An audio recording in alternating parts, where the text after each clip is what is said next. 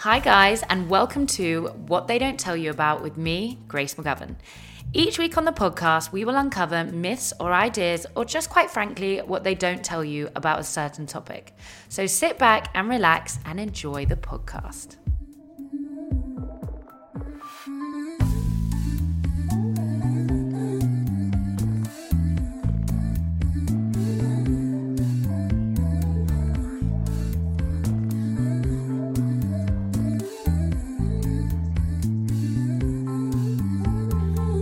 Guys, and welcome back to the podcast. This week, we have a special guest, Isaac Carew.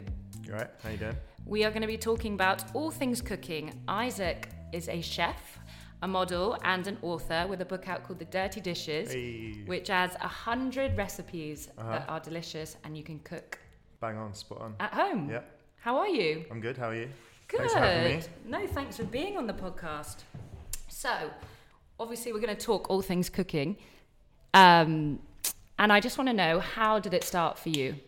Um, kind of all started. My dad's a chef. My godfather's a chef also. Um, and I just used to watch him in the kitchen when I was like, you know, eight years old, all the time. Just kind of got my love for food there. And then I used to work, help in his restaurants every like Saturday, picking mussels, picking spinach, Nice. kind of all that kind of odd jobs. Um, and then I was a little shit at school, and Yep. food tech was the only kind of thing that really drew me in, kind of took me away from kind of I don't know, my mind wandering and stuff. So that's kind of where it first started. And then obviously when I finished school at 16, I went to culinary school, trained for two years. Wow. And then from there, worked for my dad, worked for my godfather in little restaurants here and there in London. Um, then I started working for the Gordon Ramsay Group for Angela Hartnett, one of the best chefs in the UK, I, I, I feel. Um, worked for two years there, worked in a little few different gastropubs and stuff. And then, what did I do then? Then moved to Miami for a year, worked there as a chef, and then came back and then started modeling. Wow. That's like a quick, just a really like Oh my God, I didn't depth. realize how much um, experience you'd had because obviously I think I met you when you were fully modeling. Mm-hmm. So then I found out you were a chef and I was like, oh, chef model. Yeah, a lot of people think that I was a model first, then went into chefing, Yeah. but it's totally opposite. I went in completely as a chef, chef for like two years, four years professionally, and then I've been modeling for like coming up 11 years now. It's a Wow. bloody long time. But then in, I think it was 2016, I started the Dirty Dishes, and Cool. that's kind of when I started. yeah. Cool. And out of all your experiences with cooking, um, say you worked in a gastropub or your um, culinary school, which was your favorite, would you say? Uh, definitely working at the Connaught for Angela Hartnett. Oh, wow. How come? yeah. Um, that's where I kind of learnt my love for pasta, um, and just the the level that you're training at is so high. It's fucking hard. Like, Yeah. It's like the hours you're working, 18 hour days. It's weird because you're surrounded by food, but you're not really eating. Yeah. Because one, it's just too hot. You've got too much to do, and also. It's not your. It's not like your money Yeah. to like eat the food. It's Yeah. like their GDP and stuff. So it's kind of yeah, it's tricky. But I think I feel like I learned a lot there. And one of my first myths, then, I'll go into that, is that my idea of chefs is that they have a really healthy diet. Okay, and that you go definitely not. home and you're like, oh, I'm just going to whip up this amazing, like, I mean, you probably do now that if you're not fully trained. Yeah, now I have chef. more time. I definitely I cook loads more at home, cook for family and friends and stuff. But when I was a chef, uh, the stuff that I used to eat is like you because you don't. You're cooking all day. Mm. Like when you wake up in the morning, you wake up like six, seven o'clock, so you can get into work for like you know eight o'clock, nine o'clock. And I used to go. So I used to live in Hackney with my mum when I first started. And I remember I used to at Highbury Islington. I used to buy a Lucozade and like uh, like a bacon or sausage wrap or something like in the covered morning? in the morning. Oh. I'll get to work and you're so just like you haven't really got time to think about what you want to eat because you get into work and you've got so much mise en place and so much What's pre- that? mise en place like prep, so Okay. like chopping vegetables Okay. and like setting up your menus for the day, Got you. and that's all you're focused on. You- You're not focused on food, and then you are hungry, but because you're right next to the stove and the heat of the stove and the heat of the kitchen, you just don't want to. You don't want to eat. It's like you know when you cook, like say you're cooking a roast dinner Yeah. on a Sunday, and you're the one that's cooking it. Yeah. You're cooking like a good few hours. By the time everyone's sat down, you're just like, Ugh, I'm not and actually tired. that. I'm not actually that hungry. But Do what know- I do when I eat when I cook is I'll just eat the whole way through, and then it comes to dinner, and I'm like, oh, See, I'm, I'm not even hungry anymore. I'm just like drinking wine the whole time I'm cooking. And then by the time you get it, you. D- I'm a bit like, yeah, you'll pick at something, but you're not. You don't want to have like the full meal. and so you were working so 13 hour days. You probably didn't even have time. 18 hour days. 18 hour Yeah. days. You probably didn't even have time to make um, a nice meal or whatever. No, literally. So I have, I would have that rubbish breakfast, Mm-hmm. and then, you know, you work all the afternoon, and you break at like, well, we break for lunch. You have staff meal, which was, you know, kind of average. It was nice food, but mostly Yeah. average. And then, if you got enough time, you might have an hour break at like five, Yep. and try and get a bit of food then. Yeah. But then by the time you finish, like 12, 1 o'clock in the morning, all that's open is like a kebab shop in McDonald's. So literally, oh like, it's weird because you're cooking this incredible food, and then you're going home. And you're just like, I'm eating chicken nuggets and a cheeseburger. Because I, my image of like, if you went home after a long day of working, I'd be like, oh, quickly whip up a like nice risotto Definitely or not. No, I mean, I wish that was the way, but by the, by the time you got home, you've been cooking all day, Yeah. like slaving over a hot stove. By the time you get home, you either don't want to eat or you're eating rubbish, and you just want to sleep because Yeah. you're only gonna get another like what, five hours sleep, four hours sleep before you have to get up for work again. So when you were doing these long hour days, do you have dishes or cuisines that you really hated to make or dishes and cuisines you love to make that would Um, stress you out maybe a little bit more than others? I guess obviously like with a restaurant you're cooking the same thing for a couple of months because it's you know that's Yeah. that's the menu. Some restaurants change but on a weekly basis, but ours was like pretty strict. Um, I guess like uh, when I first started, I was on salad section, like su- like Yeah. super easy, and then I moved on to pasta, which is where I found Oh my God, love, there's and proper that's ranks. yeah, there's like different. Yeah, of course. There's like you know, you start up as like pot wash, um, commis chef, chef de partie, um, sous chef. Then you got head chef, and there's obviously loads of like uh, little ones in between. But um, no, then I moved on to pasta section, which I absolutely loved, adored, and then I moved over to the veg section in the main bit of the kitchen. The and then I was on fish. The main one that scared me the most, and I think the hardest section, is meat. Really? Especially when you're cooking like for like hundreds of people, you got to get every cuisson right, like Yeah. medium, well Yeah. done, whatever. That is, I think, the most pressured section. Did you have it a lot of times where people would complain? Not, not that I think people would, but in your experience, you must have had times where people would either complain or Yeah, of course. Like I think customers. every chef would love to say that they don't get anything sent Yeah. back, but that's total bullshit. Like, of course you get things, but sometimes it depends on the customer. Sometimes a customer is very picky, and it might be like a tiny bit over seasoned Yeah. or um, stuff like that. But and sometimes you might have literally fucked something up, and maybe let's say a risotto went out, and you taste it when it comes back because you obviously you taste everything before Yeah. it goes out. But sometimes you might just like skip it and miss Yeah. it, and it might be under seasoned, so it's just like this taste of you know nothing. And how does it go for a social life when you're a chef? Uh, it's pretty minimal. Non-existent. Yeah. So how many days a week would you work? Um, if it was a good week, you get like one or two days off. Okay. But sometimes, if you got really fucked over by the rota, you Yeah. might do seven days, and then your two days off might be at the end of the next seven days. Right. So you might have two days off at the start here. So you basically do 14 days. Oh my gosh. Is that 14 days? I'm just terrible at fucking Two maths. weeks. Se- seven Yeah. days. 14 Literally, days. yeah. Yeah. So that that's hard, but you know, sometimes you might get n- a nice row and it's, it's all right. And then this goes on to another myth. Mm-hmm. From watching all of Gordon Ramsay's programs, Yeah. and I mean, Jamie Oliver's an exception because he just seems like the nicest guy on the planet. But um, Definitely. But I, I mean, he, just, he's, he's like the people's chef, isn't I he, Jamie? I know, but I think of chefs having a really bad temper. hmm I think it's totally true. You think it's true? Yeah. You got to think like the pressure you're under, you're striving for perfection and you want to get every single recipe or dish right. Yeah. And you're working in like such. It's weird. I'm, I feel like I'm like hiking Everest or something, but you're like ex- such extreme, you know, temperatures and it's hot and there's a lot, lot of testosterone. Um, yeah, I, th- I especially think now, especially with like toxic masculinity, I think a lot of kitchens are trying to be you were trying to like build up chefs and not just scream at them and like Yeah. tell them they're shit and like fuck Yeah. you and whatever that was and chuck things at them. But like back in the day, especially when I was in professional kitchens, I feel that was more of the thing. Like I remember the first two weeks that I was working in a professional kitchen. And just I remember like the guy above me was just like screaming at me, shouting at me, being like, "You're fucking shit," or like just because I might be like 30 seconds Yeah. delay on like a dish or something. I remember one time I had to. I was literally, I was must have been like 16, 17 years old, and I was getting screamed and shout, shouted at this whole time, and um, I just felt like I was gonna cry, and then I started feeling like these tears coming down my eyes, and I'm like, obviously, I'm just like trying to keep my head down, Yeah.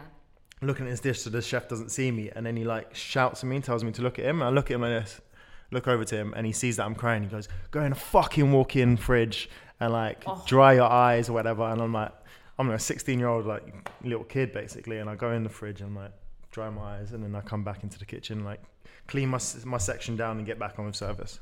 God, I mean, also, I've I used to do silver service, but as a so did I when I was at, at college. Yeah, yeah. um, and I remember this one. This is why I also Waitresses get it a lot a lot harder as well. Oh my gosh! So we used to we used to have to wear white gloves. Come in. This is when I was like 17 as well. Mm-hmm. Yeah.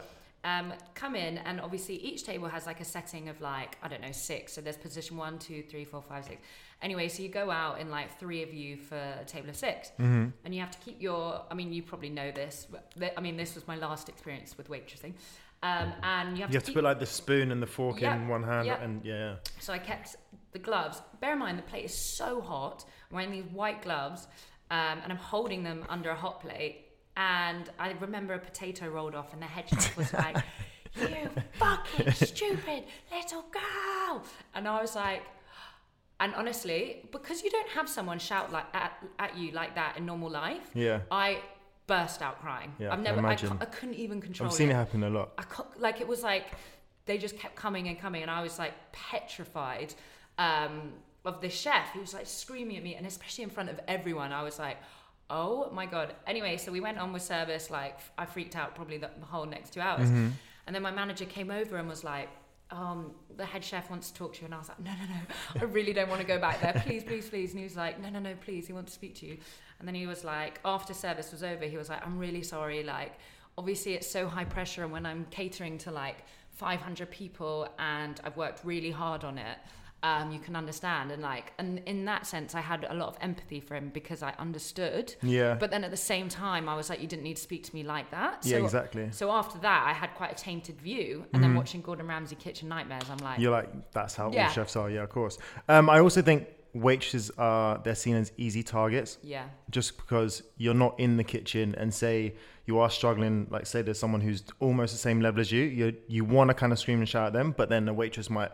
I drop a fucking spoon or a plate, and it's like, do you know what? I'm gonna go for this Yeah. person. So, was there a lot of um, did you have a lot of arguments or anything when you were in the kitchen um, yeah, did you Not with my head chef because I was scared shitless of her. Yeah. She was in like she taught me so much, but she was also if I fucked up, I would definitely get a bollock in. But to people that I was either fighting for like say a prom- uh, like my promotion or Yeah. something, we'd kind of if they weren't on my like team on my section, then there was definitely like a lot of screaming and shouting. And sometimes like the head chef would then if I screamed and shouted at someone who's on the same level or below me, sometimes the chef, chef would be like, "Oh, sick." He's like, you know, doing his job and Yeah. kind of.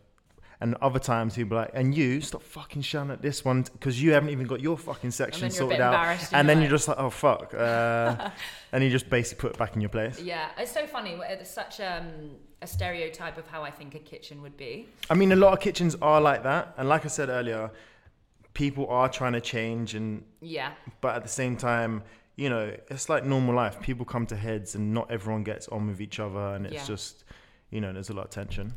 And what was the when you were training? What was the female ratio of chefs to male? Um. Do you think? Oh, do you know what? It was pretty.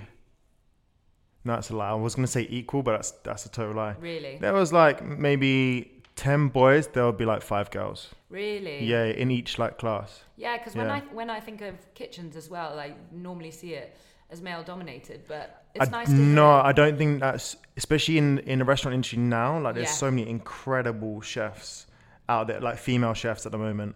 You got like Angela Hartnett. You got um, Nieves, who does a restaurant called Sabor. Sabor. Um, who else? Oh, there's fucking billions. Um, I knew I was gonna start forgetting, Oh, but alright. there's so many like incredible female chefs at the moment. And Okay, and now this is my next myth. hmm When you were learning to cook and everything, I don't know whether I don't think I have the ability, but whether you have an ability to put together. Um, I know you learnt from your family, but hmm put together spices or dishes or whatever because you know the flavors. I think for me it's a learned thing and through like books and recipes. Yeah. But you know how some people just either have it. Yeah, um, I think that's all. There's either you're a cook or you're a chef. Like a cook, like there are amazing cooks that can literally just like read a recipe and then they'll bang it out. Yeah. And there's chefs you got to kind of understand more about where your products are from, where your produce is from, and how to like mix them together. Like anyone can kind of follow a recipe. Like everyone's like, oh, I'm not, I'm a really shit cook, but you can, if you actually put your head to it, like head down, you can follow a recipe. Um, like I obviously read a lot of books and read a lot of cookbooks, but I rarely follow a recipe. That's because I've been taught and I know how to cook and I know kind of what flavors go together. But then saying that you can, you know, I'm like anyone else. I might think, oh, do you know what? This like this scallop goes amazingly with I don't know chives. I don't know some different flavors, and it might just totally fuck up and Yeah. taste awful. Like everything's a learning curve. Because now when I cook, it has to be like, right, that's 400 grams, so Mhm. I'm 405 grams over, so I need to take away five. Like when you're baking, it's very Meticulous. meticulous, and you've got to be on point. But when you're just cooking like meat, fish, vegetables, and you want to, ha- you can have fun with it. Don't I wouldn't say like just follow it down to the T. Like have fun with it. That's what that's what food is. Like f- food is fun. It's just like So if you're having a dinner party, mhm. I'm going to put a question to you as a chef. Starter, main, and dessert. Go. Uh, oh, I always get asked this question. Um, starter, I'm gonna And go this is to your taste. to my taste. Okay, starter, I'm gonna go for. It's weird. I, I'm not the biggest fan of cauliflower, but I love cauliflower soup with like Mm, loads of truffle nice. oil. So I'm gonna go with that. Simple, easy. That for a starter. Main course, I'm gonna go for a little bit of a wow factor. So I'll probably lobster, caviar, um, probably like sous vide the lobster in like loads and loads of butter. I'm nodding like I, I know what it Mhm, means, yeah. but I'm like, yeah. Uh, sous vide is like kind of. It's. Do you know what? If you put it in layman's term, it's based like almost like boiling a bag, but Okay. you're cooking to like a very specific temperature, Okay. and then you're infusing all the flavors into one bag. So it's basically just like a flavor bomb, and it's just perfect and amazing. Nice. Yeah, delicious.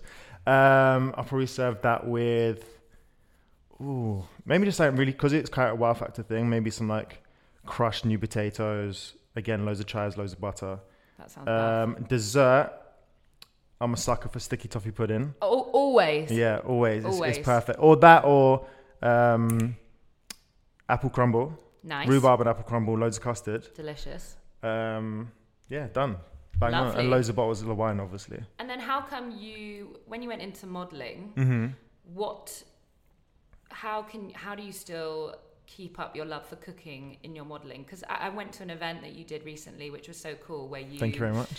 curated a menu Yep. um, and it was with, with a fashion brand as well so that was really cool so do you try and carry on i know you're an author as well so Mhm. that's you probably do a lot of stuff with that but do you take that into your modeling life as well Yeah, definitely. Like I work with brands all the time. So, but yeah, like you said, I curate menus, and I think especially nowadays, the world of food and fashion go very hand in hand. Like when I first started doing this, because obviously I've been modeling for so long, and like people like GQ and other like magazines didn't really know where to put me. They were like, oh well, we obviously want to still book you for modeling stuff, but you're also a chef. yeah And I was like, you can mix them so well. So you can like, again, you can do an event and you can be the face of, you can also be the face of that brand and then cook at events and have my recipes and have my menu, which is great. But um, at the start, it was very confusing. People just didn't know what to do. yeah It's like, well, you've been this like just, you've just been a model. yeah Whereas now, I think I love it more now because I get to be, instead of just a model, I get to be like Isaac Carew, the chef for this brand, which I absolutely love. that's really cool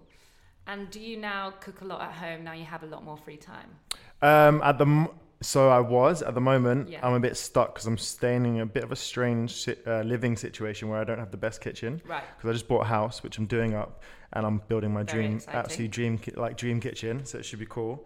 Um, but usually I do a load of cooking at home. Yeah.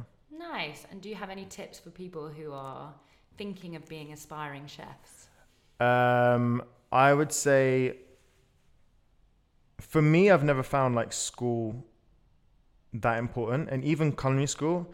Although I'm glad I had the edu- education, I don't feel it's completely necessary. And I think if you want to be a chef and you want to get into the world super fast, just go do a stage, like go do little work experience in different Yeah. restaurants, do like two or three days here and there. See if you love it. See if you like, if you actually want to be in the kitchen like 18 hours a day. Yep. Um, and again, just have fun with it, learn as much as you can, um, and don't be a dick. Fun. And do you have any myths or ideas that you thought about before you went into a kitchen Um, and how they might have changed progressively while you were there? um, I- Anything that shocked you? oh bloody! Ugh, didn't, I try not to talk about a lot of it because some of it I just feel like I'm. Or something that changed it for the better, maybe? Like, Um, some of the cr- great like I've been I've had like boiling water chucked at me. no. Yeah, people like threatening to stab me. Like obviously it's in the heat in the moment, but there's a lot Yeah. of bullshit that goes on in kitchens. Yeah. And like I remember this one kid who came in, this idiot chef. Like he basically thought it was the bollocks. He thought it was amazing, Right. but he was all talk and didn't Yeah. a- didn't have the things to back it up. How old were you? I must have been like 17 years old, maybe 18 by this point. And I remember one time he had this spoon and it was by I used to be like there was boiling water everywhere. And one time I was like being a bit slow, like I fucked up like a uh, a dish. And he just started like flicking boiling water at me. And obviously he was above me, so I couldn't really say anything. Yeah. I'm just like, ah, like leave me the fuck alone. Yeah. But and he's like carried on doing it. Anyway, two weeks later, this guy basically got caught out because he was just fucking up the section and got fired. But um, there's been a number of. Ca- there's a lot of things I don't feel comfortable saying just because it feels like No, it, it doesn't happen. Like, don't if you don't want to, but but think, yeah, uh, Do you think going into it, you probably maybe thought it was easier? I did think it was definitely. I thought it was, especially watching my dad and my godfather in kitchens and seeing like, obviously because I kind of like idolize them and see how am- I think they're amazing, and then because I'm watching them and they're the head chefs, I thought it was all just it would have been much easier. But then obviously you don't walk into a kitchen head uh, being head yeah, chef. and also you have You're such at a the bottom of the relationship ranks. with your dad and your godfather. Yeah. So I guess in that kitchen it was nice and like relaxed and everything. Uh, saying that, my dad, I remember my dad saying, "I'm going to be harder on you than any other chef in the kitchen because I'm not because you're my son. I'm not going to give you an easy break." Which I think that was probably the best lesson my dad ever taught me because it was like it prepared me more for going into real Yeah. kitchens. Like if my dad was basically just like, "Oh no, it's fine. You can do this and do that," yeah, and like let me get away with everything, then I don't think I'd have been the same chef I am today. yeah. So. Do you cook with your dad still?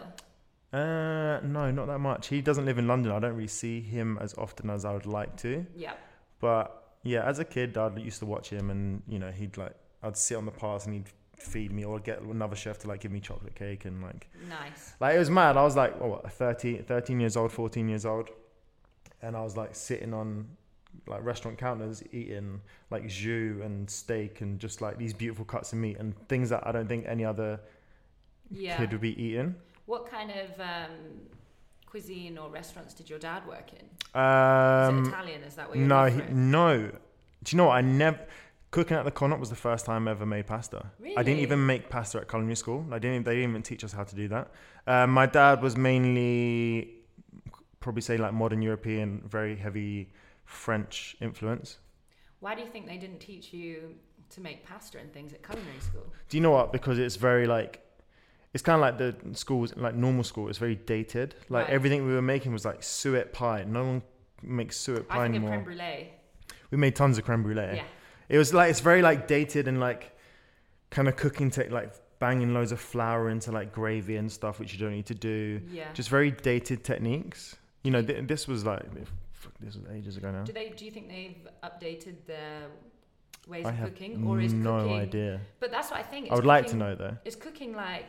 I feel like it's a historical thing. Like Mm-hmm. when I think of, I think of like the pro, the film Chef or the Hundred Foot Journey or something. Mhm. And it's like French cuisine has only been this way, or um, so it would be interesting to see if there is a, now veganism is huge, Mm-hmm. um, being vegetarian's huge, dairy isn't really much like.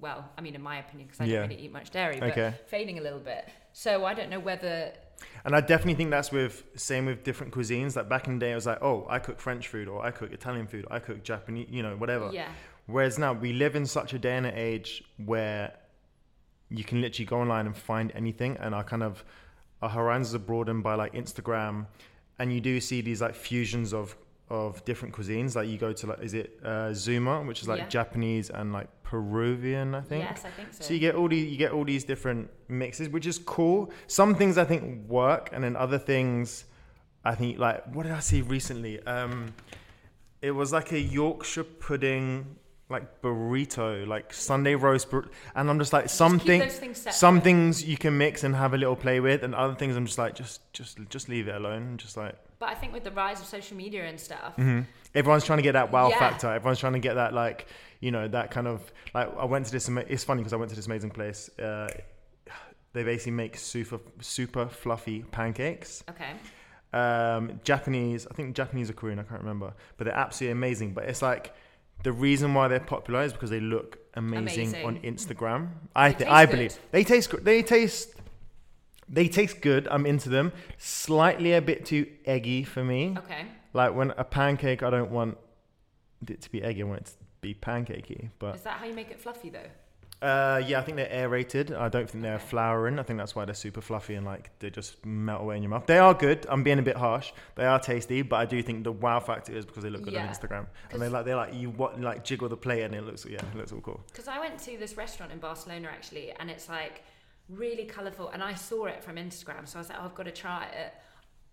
Tasted awful, Mhm. honestly, and it was like gorgeous, like colours, everything. But I'm just like, but the, the flavor's not now- there. It wasn't executed. nowadays going to places just for the look of it Mhm. rather than actually knowing the taste. I think that happens, and it's also like I think I even do that sometimes. Like obviously, like I take a lot of pictures of food when I'm out in Mm. restaurants, but obviously because you want the picture to look good, you take the picture yeah, and then you eat it. Like you haven't even, you know, sometimes the the picture could look amazing, but you've you know, do you know what? I'll give that that dish like a six out of ten. yeah, But because it looks good, you're still gonna post it. And we're, I've tried to be a bit more honest in my comments, uh, or in my like, um yeah, in my comments.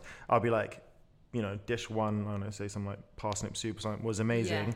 and then this was this was great, but it wasn't, you know, the best thing I've eaten in my life. I think that's so important as well because I think I wouldn't trust someone Mhm. who just said every dish was great. It was incredible. Especially if you're getting either like a free meal or whatever. yeah. Mhm. I do think this it's so important for people who look up to you, especially when it comes in terms of cooking and things. Mhm. Um, if you say everything is amazing, then how can you differentiate from actually a good place to go and No, for sure. food? Yeah, I try and be really honest a lot of the time because sometimes some of the things I eat and say some of them might be free, Yeah. I eat them out of convenience and Yeah. just like, and I'll say like sometimes I get DMs. I'm like, ah, you know, I was here. Yeah, it's it's kind of fuel, but I Yeah. wouldn't be like, oh my god, like take your date here on Yeah. like on the first time or something. Or That's good. yeah. Do you have a favorite restaurant in London? Um, I feel like I'm their biggest promoter. Do you say this a lot? Yes. Do you get asked this a lot? Yes. um, Lina Stores, Okay. incredible pasta. Yes, where is this? Lina Stores, it's, uh, but I want to say Greek Street. It's in Soho. So basically, in the one in Soho, do you know where the box is? Yep. So right next to the box, they used to have this like delicatessen. It's been there f- bloody decades. It's beautiful. They have um, loads of like different like panettones, meats, pastas, and whatever. And you can you can buy sandwiches from there. But then they've also recently just opened, or it's been there for about a year now, but an actual restaurant. Nice. Best pasta like truffle agnolotti, um, and your tagliatelle, ragu. Just Anything truffle, I'm here oh, for. it's amazing. Like honestly, it's beautiful. And then also Padella in London Bridge, another pasta I place. honestly, I've Eva. I went to London Bridge on Saturday, Mhm. and every time I've seen The Padella, massive it has a queue, huge right? queue. Yeah, but yeah, it was yeah. it was raining on Saturday, so I was like, oh my gosh, no queue. Yeah. Go around the side only because it had been raining. They kept the They've- queue indoors, so it was like a long winding queue. That place is amazing. I think I, in every interview I, I, I talk about them. I recently went to an amazing restaurant called uh, 10 Heddon Street. Nice. Really cool. Is that is Um, that also pasta? N- Actually, they do serve pasta, but one of the main dishes that I love was this kind of um, pork. I think it was pork belly terrine, and they had an apple ketchup, which is basically apple sauce. That was, it was my, like I'm literally salivating right now. It was Nice. delicious. Um, on the same street, there's also I was I mentioned a chef called Nieves. She has a restaurant on the same street called uh, Sabor Sabor. That's just Amazing. mind blowing. Yeah, amazing seafood, prawns, scallops, uh, clams. I'm, I'm, I haven't had breakfast or yeah. lunch yet, so I'm like, Do you still speak to a lot of the chefs you work with? do you know what? Funny enough, I saw Angela Hartnett um, a few weeks ago after not seeing her for like 11 years, And she was which blew my mind. Uh, it was funny because we were having a laugh and a joke because I literally went to her. I was like, because obviously I haven't spoken to her for years, Yeah. and I go to her, I hope you don't mind me. Like I'm always talking to you about. I'm always talking about you in interviews and stuff. I hope you don't mind. Yeah. And we just had like a laugh and a giggle and stuff. And I was like, and I didn't. She. I don't think she believed how much I held her in such high regard. Yeah. Like obviously because she was bollocking me all the time, but I felt like I learnt so much there. Um, so I saw her the other day, which was really it was really lovely and really sweet. Um, I speak to a, f- a few chefs here and there, but they're not part of like my sh- kind of Yeah. like my friend, like my close friend circle. Um, and I feel like because I'm not in, obviously I'm in the food industry, but Yeah. I don't work every day in, in a restaurant, so I feel I'm a little bit disconnected from that. Um, but yeah, I try, obviously I try and talk to, talk Nice. to them now and again. Yeah, Well, I think that is coming to the end of our podcast. Ah, amazing. Thanks for having me, lovely. Thanks for being on it. I think I've learned more about cooking in this podcast than I have ever. Amazing. Um, you'll be happy to know I made lemon and um, lemon and ginger muffins on. Did you Um, bring me one? no, I didn't. They were three days old. I can't Ah, bring a chef okay. a Yeah, yeah, yeah, three-day-old muffin Alright. and watch you pretend to like it, because I know you would. It's like dry and uh, You're like, I'm sure it was delicious. I did a lemon. You got a picture? Yeah, I'll show you after. Alright, I- cool. I have made a lemon glaze as well. Okay, yum. Um, I'm starving. I know. You can't do this to me right now. Get food after this. Alright. All right. Thank you Thank so you very much. Thanks for having me. Bye, everyone. See ya. This outro has actually taken me a very long time to do. I think this is my sixth time. Anyway, let's try again. So I've created an email called what they don't tell you pod at gmail.com. I know it's long, but everything else is taken and I would love, love, love to hear any feedback or just anything regarding what we've spoken about in the podcast. I'd love to know what you think. Um, and if you'd like to like, subscribe, I don't know what else. Comment down below. God, that sounds YouTubey. I'm one of those now. But please, please, please email us. I would love to hear your feedback. Um, and yeah, have a lovely day.